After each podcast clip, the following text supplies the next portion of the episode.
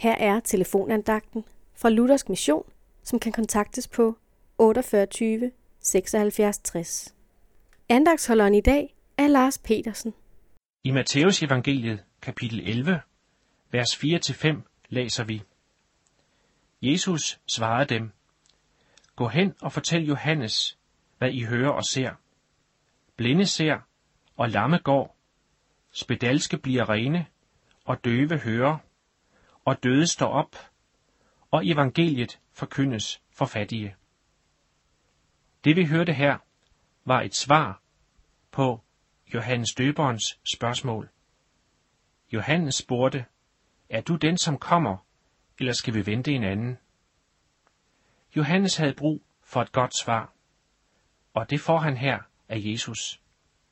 Blinde ser, lamme går, døve hører, og evangeliet forkyndes for fattige. Alt det har Jesus gjort, da han levede her på jorden for de mange år siden. Og ingen kan nægte, at disse gerninger virkelig er sket.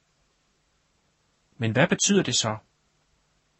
Det betyder, at Jesus er den frelser, som Gud har lovet at ville sende til verden.